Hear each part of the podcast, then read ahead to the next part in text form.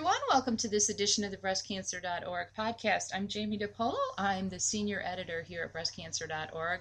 And I'm pretty excited today. We have a very, very interesting guest. Her name is Dr. Suzanne, Suzanne Wardell, and she is a research scientist at Duke University in North Carolina.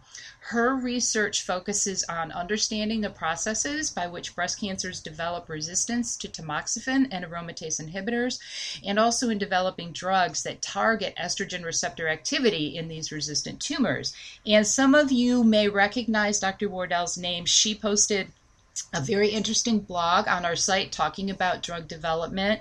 And she's also been um, a commenter in one of our boards, the Stage 4 and Metastatic Breast Cancer Only Forum. And her comments were very much appreciated there. So we thought we'd have her on the podcast so maybe a few more people could learn about how breast cancer drugs are developed and why perhaps when you hear about a drug um, say one year and then you don't see it on the market for 10 years or maybe you don't see it on the market ever. And she's going to tell us how some of these things work. So dr wardell welcome. It's very nice to have you here today thank you jamie it's a privilege to be here so um, how did you i guess let's let's start before we get into all the drug development process how did you get interested in this area of work that's an interesting question. I'm actually, I wouldn't say necessarily a card carrying breast cancer biologist. It certainly is one of them, my focus uh, in, in the research that I do. I actually am more of an estrogen receptor person. Okay. And we're interested in estrogen receptor activities and how it can be targeted for um, treatment of a number of different things um, postmenopausal osteoporosis um, endometriosis, as well as breast cancer, of course, is one of the major areas in which we need to target this receptor. Okay. So I would say that's that's why I, I ended up in breast cancer, mostly because we're very interested in the estrogen receptor and how it's working, both in a normal situation as well as in a cancer situation. And how did you get interested in that field?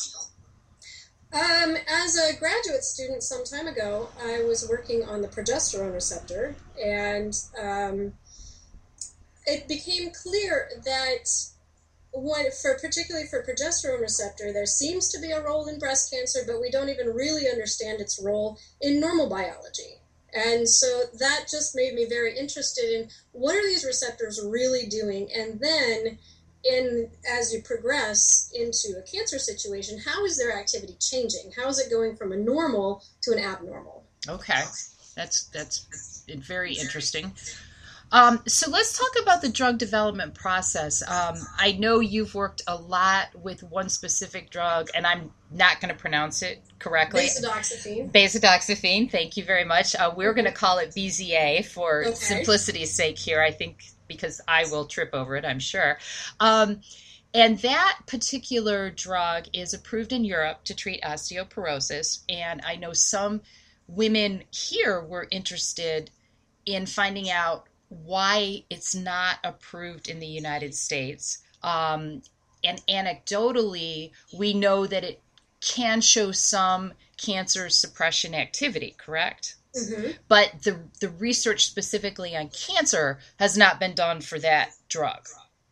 Yeah, so bazedoxifene has kind of an interesting clinical history in that it was identified by Wyeth at the time, has since been bought by Pfizer, um, as a estrogen receptor ligand, so an activator, a, a molecule that will bind to the estrogen receptor and, and activate its activities, um, that had activity in the bone, in that it mimics estrogen in the bone, but it blocks estrogen receptor activity in the breast and the uterus. And this is kind of a long story in that it's been known for about 50 years now that women who are treated with tamoxifen actually have increased bone density. That was kind of a serendipitous observation. And so the idea at the time was well, if we could dial out some of the activities of tamoxifen, specifically the activation of the endometrial tissue, then we would have a safe treatment for postmenopausal osteoporosis because that is actually a huge medical problem and costs the United States government alone a billion dollars every year because of all of the fractures that go along with osteoporosis. And So in the um, development of, of the, this class of drugs, they were looking for drugs that would not cause the endometrial stimulation that tamoxifen does, but would still retain that activity in the bone so that they could safely target the bone without having the um, side effects of either increased risk of breast cancer or increased risk of uterine cancer. So this drug was entirely intended for women's health, really, okay. not for use in cancer. Mm-hmm. Um, just anecdotally, at the same time that bazedoxifene was identified by Wyeth, another drug, pipendoxifene, which is very, very similar, was identified at the same time. And that one was earmarked for breast cancer. So, pipendoxifene was actually taken forward and reached phase two trials, in which women that were recruited to these trials had actually already progressed through both tamoxifen and aromatase inhibitors. And, and so, we're having no response after that. Clearly, exactly. Okay. And so these women there were, were treated with pipendoxifene, and the company at the time set themselves far too high of a response bar. They set themselves a 50% response bar, which I think most oncologists would tell you in a population that has already progressed through one or more treatments, that is not a realistic goal. Just to clarify, I want to make sure everybody understands when you say a response bar, mm-hmm. that means how many women or actually how many tumors were responding to the drug. Exactly. Okay. Mm-hmm. And so they set a 50% response bar. 30 is generally what is used in the field. Okay. And in this trial of pipendoxifene, they actually cleared 30 easily, but they didn't quite make it to 50. Weren't sure what to do with those results because then that, that places a black mark against the drug because mm. it didn't meet its trial goal. Okay. That then makes it that much more difficult to get through the FDA. Okay. okay. And so they shelved that drug. It um, made several oncologists unhappy, okay. to say the least. Sure. Um, and so that kind of um, that ended the interest at the time in targeting the estrogen receptor in a cancer situation with these drugs. However, bazedoxifene went forward into treatment trials for postmenopausal osteoporosis, does fantastic. It's got a similar um, effect as raloxifene, except that it lacks hot flash. That's okay. one of the side effects that women particularly object to with raloxifene sure. treatment is hot flash. And we should, and, I should say, uh, sorry to interrupt again, but raloxifene, also known as Evista. Evista, yes. Yeah, mm-hmm. yep. So that is where that that originally was its intended path. And then in the, the past year, um, bazedoxifene plus a um, essentially Premarin has been approved for the treatment of osteoporosis or, or, women at risk for postmenopausal osteoporosis, but also for hot flash because it provides a safe, relatively as as compared to other treatments, a safer option of um, hormone therapy in the postmenopausal setting. Okay. And the reason for that is that the bazedoxifene uh, opposing the estrogen signal predominates throughout the body in the breast and the uterus. It also predominates in the bone, so you still get bone protection, but there's just enough estrogen that leaks into the brain to block hot flash. Okay. And so that was really the clinical goal that Pfizer had for this this drug that means that all of the clinical trials that they have done with bazedoxifene, either as um, a single therapy or combined with Premarin, were not what we say powered to analyze breast cancer risk. So when we are designing a clinical trial, we have to do a clinical trial in a population that is at risk for the condition that we want to treat. Sure. And so the patients selected into the trials were actually recruited based on their bone density, not on their breast cancer risk. Okay. And so while anecdotally they can say that they saw no increased risk in breast cancer, they cannot say that they saw necessarily protection against breast cancer. Right. right. That means even though we have terrific data to show that this this compound is very active in all of our cell models, animal models, you name it, of um, both actually endometriosis as well as breast cancer. Pfizer would have to go back and redo all of those phase two trials looking at a population that is at risk for breast cancer. Okay, and that costs millions of dollars, correct? Many millions of dollars. Okay. And so it's something that they have to be very much convinced they are going to get benefit out of doing that. Right. right. Which is not to say that they are not interested in doing it. Sure. Um, the work that we've been doing more recently with this compound is actually Pfizer said to us, you know, we're not sure that just bringing this forward as a monotherapy is going to be the most effective way to develop this for breast cancer. What if we look at this as a combination therapy?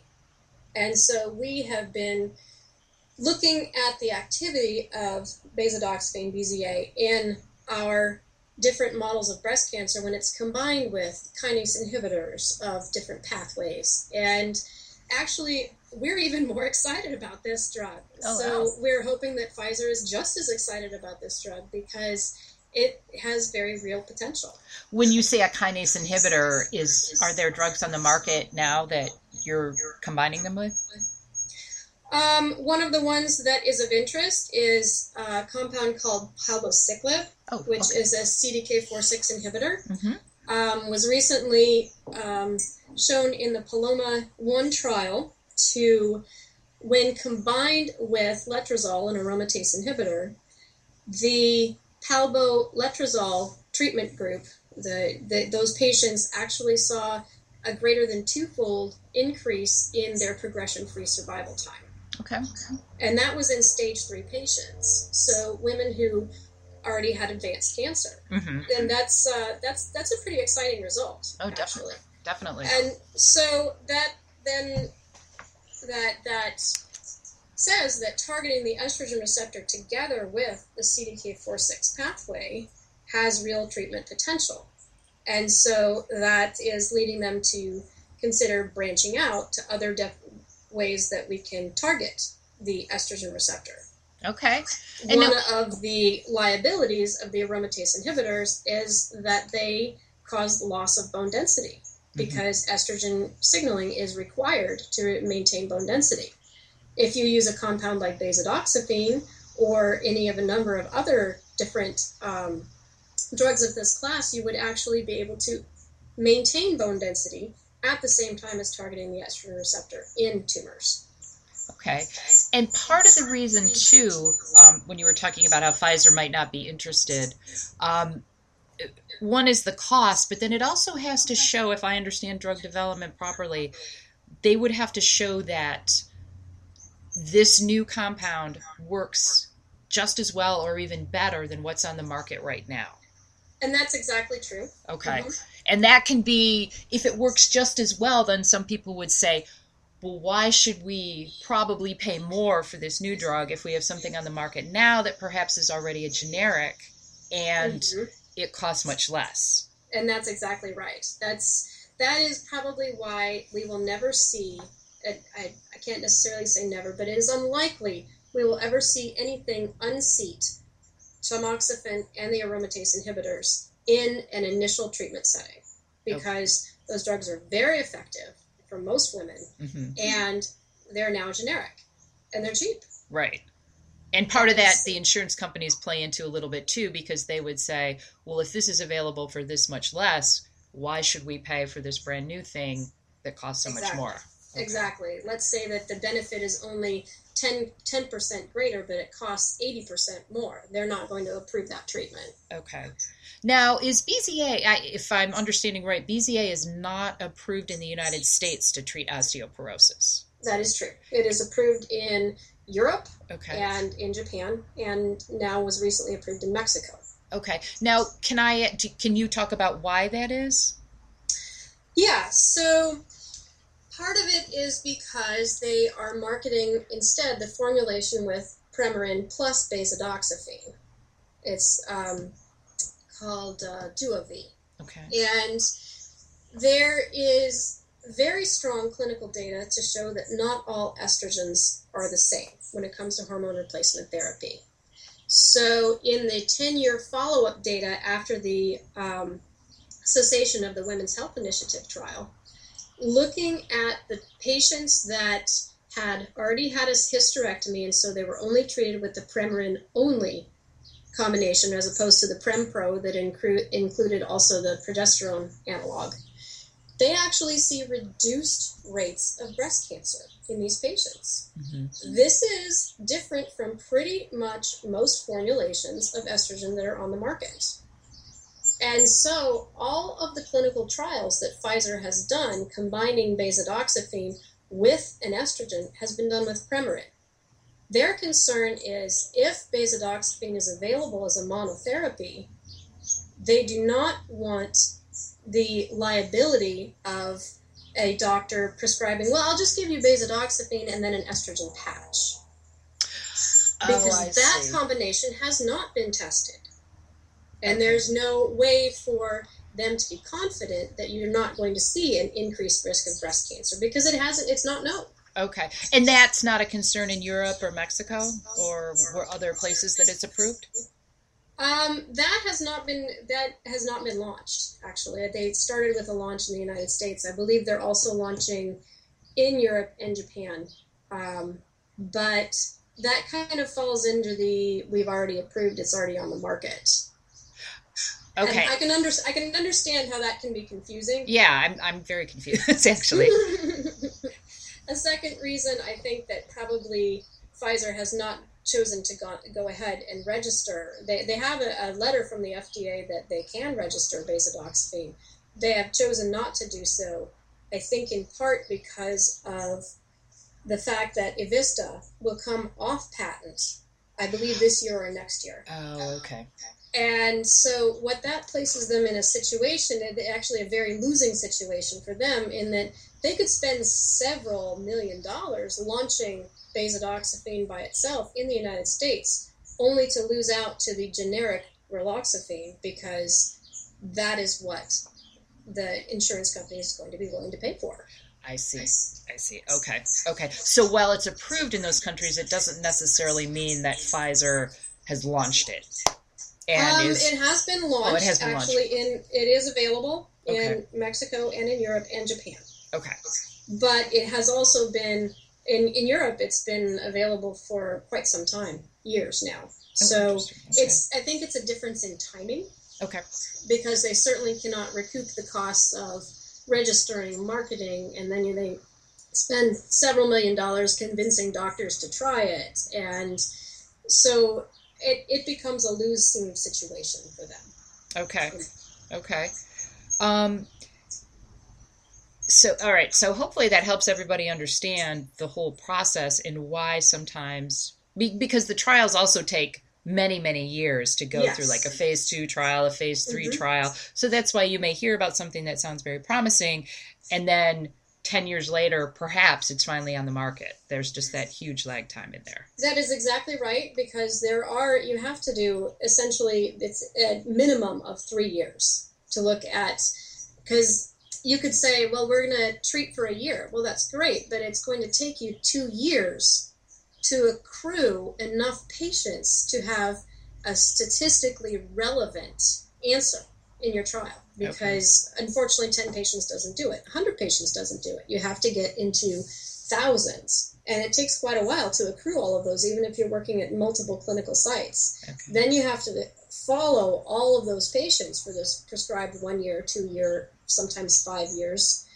And so it can be at least a three to seven year process okay. to finish a clinical trial. Sure. And that kind of underscores, I think, the importance of clinical trials. We do have information about clinical trials in the breastcancer.org site.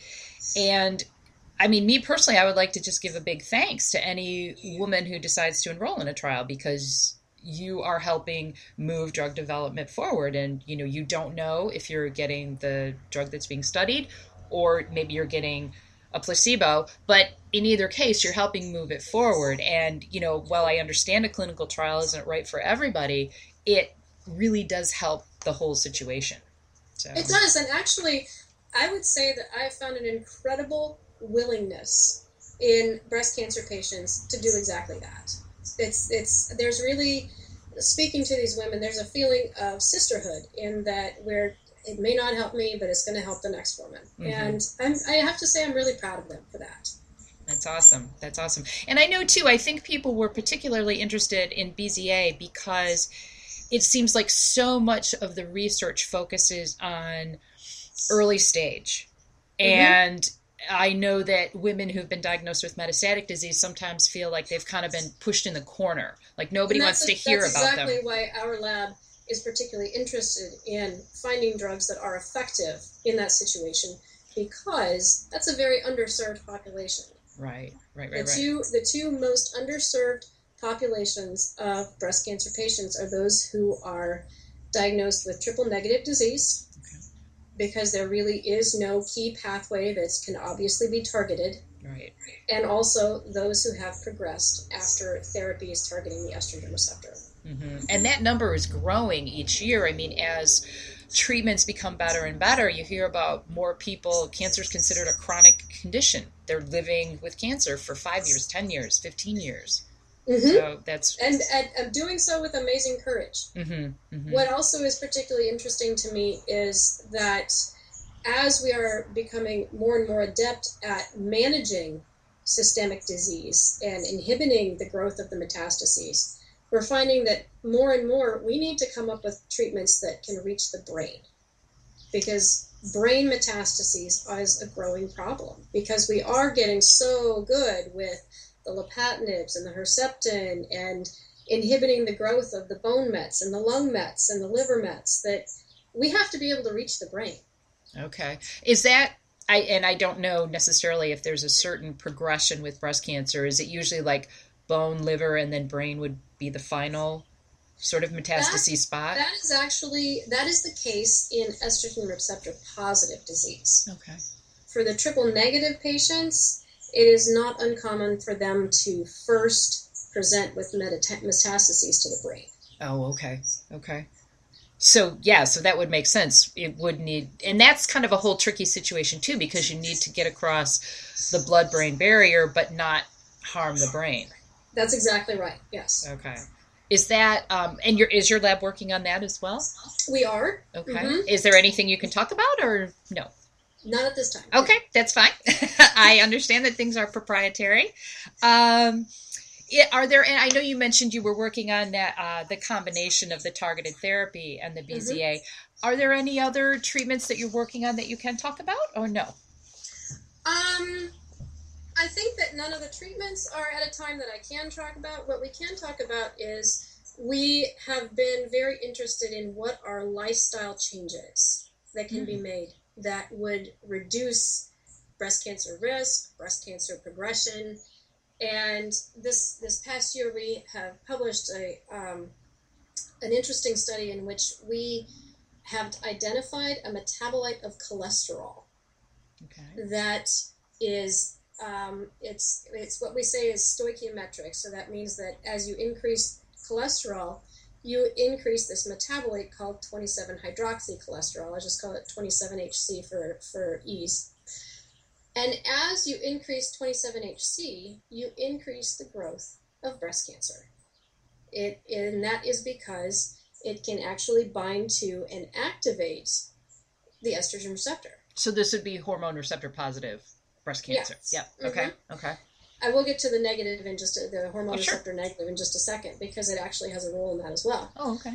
Um, so what we're particularly concerned about is that that means that patients that are, let's say, treated with an aromatase inhibitor intended to lower their estrogen levels to the basement as low as you can get them. That's wonderful, but if they have high cholesterol and therefore high 27 hydroxycholesterol, there's another ligand the, the estrogen receptor can use. And we've been able to show that in animal models of that situation, you actually do increase the growth of these tumors. And it's not just cholesterol itself, it's this particular metabolite. Okay. And so that then has led us to um, begin studies evaluating whether statin therapies to lower cholesterol would be effective in reducing the growth of breast cancer tumors. Interesting. Interesting. But that's an easily modified health factor that patients can do for themselves. Sure. And it sort of it lends um or I shouldn't say, it underscores the idea that maintaining a healthy weight, eating a healthy diet, keeping your cholesterol levels at a at a healthy level, all of that sort of helps reduce your risk overall. It does indeed. And secondarily, we also have been able to show that exercise really inhibits tumor growth. Interesting. And that is, we initially showed this in animal models. The exciting part of that, though, the really exciting part, is that when we take a group of animals, we establish cancer in these animals, and then we allow them to exercise. So in this case, that is the animal model of the couch potato who is diagnosed with breast cancer and says, All right, I'm going to get healthy. Mm-hmm. And starts just, even just an, an, easy, brisk walk, 20 minutes, three times a day. Mm-hmm.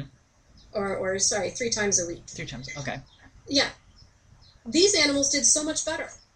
Interesting.